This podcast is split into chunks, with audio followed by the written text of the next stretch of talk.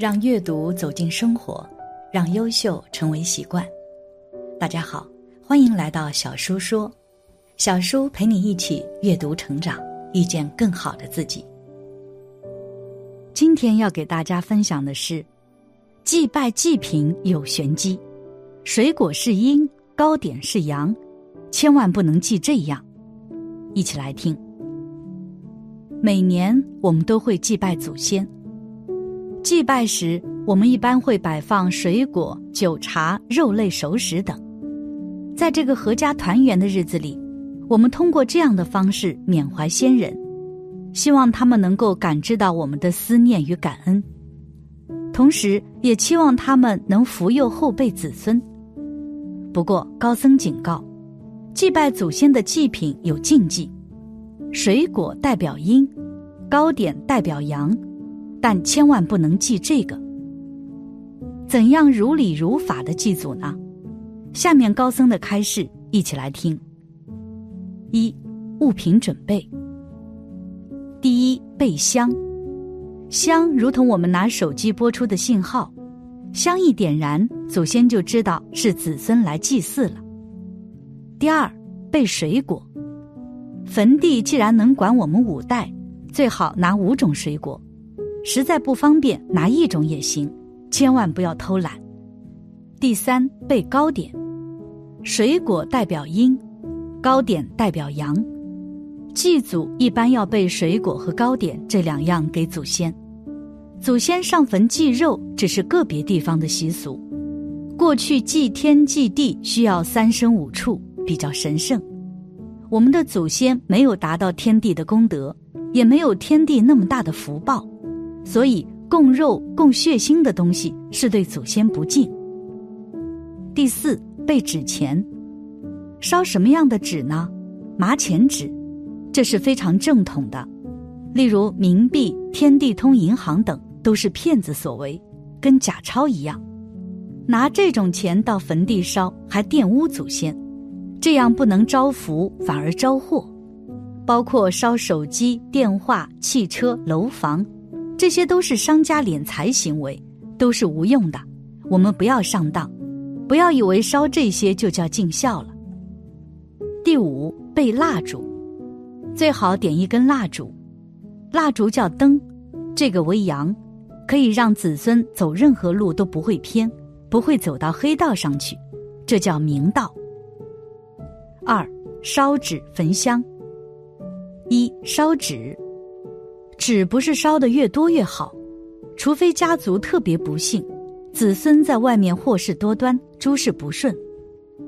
二焚香，焚香要烧三百六十五根，整个家族来祭祀的话，要按男丁来分，男丁有五个人就分五把，十个人就分十把，十二个人就分十二把，在坟地前面要把香全部点起来，香点起来。这叫做补阳。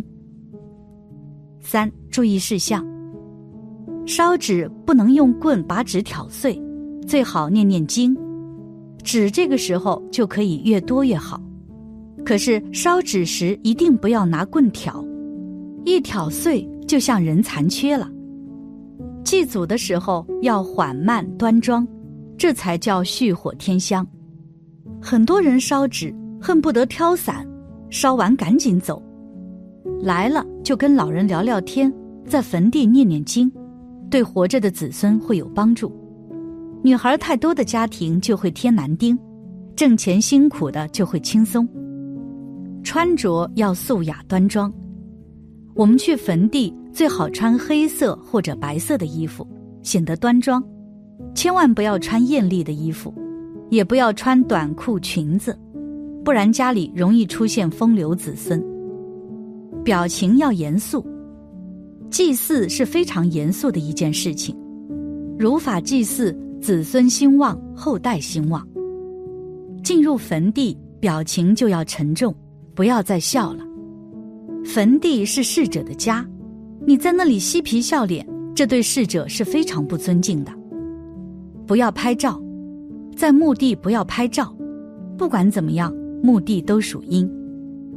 四上坟步骤：一上香，首先要上三炷香。很多人老祖宗的坟可能找不到，比如太爷爷的坟，最好上三炷香。二香的插法，三根香可别一起插，要一根一根插。插香的时候，用左手从右向左插。我们在世的人是以左为上，去世的人是以右为上。我们用左手插，代表对他们非常尊敬，他们是我们的长辈。从右向左插是顺应人家的礼。二跪着报恩。供完香以后一定要跪着，你不跪不足以报恩。不要说把裤子跪脏了，裤子脏了好洗，心脏了忘恩负义是洗不干净的。也要供水果糕点。当烧香时要非常虔敬的烧纸，心里想着祖宗所有的恩德。四整洁环境，把坟地周围的杂草、污秽的东西打扫清理干净。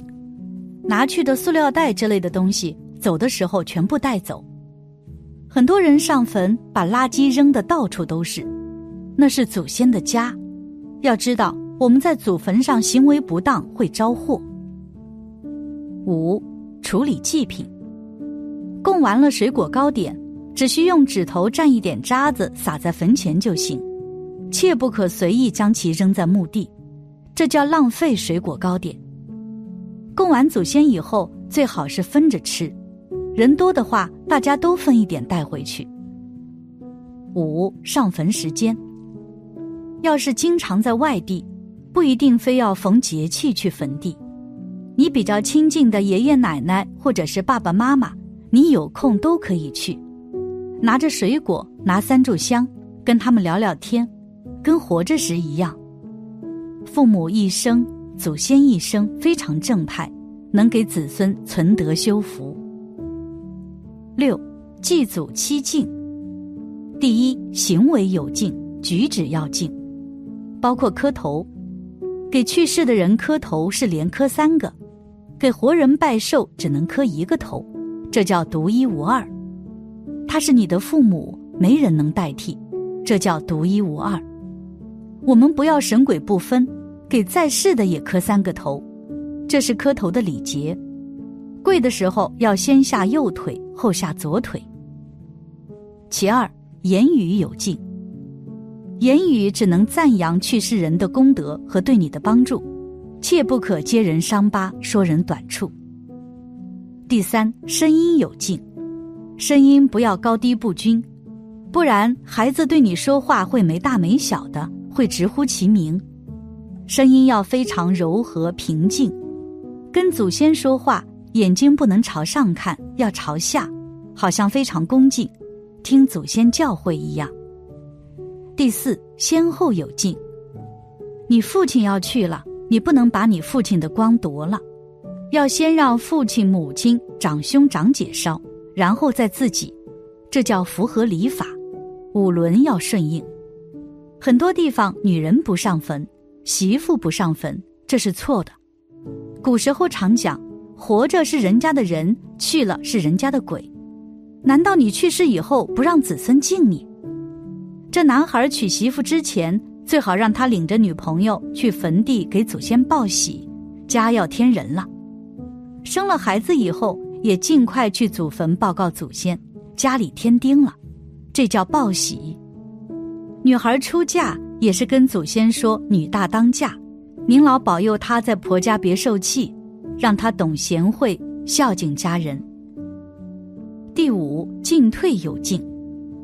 进坟地的时候要非常肃静，不要再抬头了，要有一种悲哀的心。现在自己过得这么好，父母到底有没有享到福？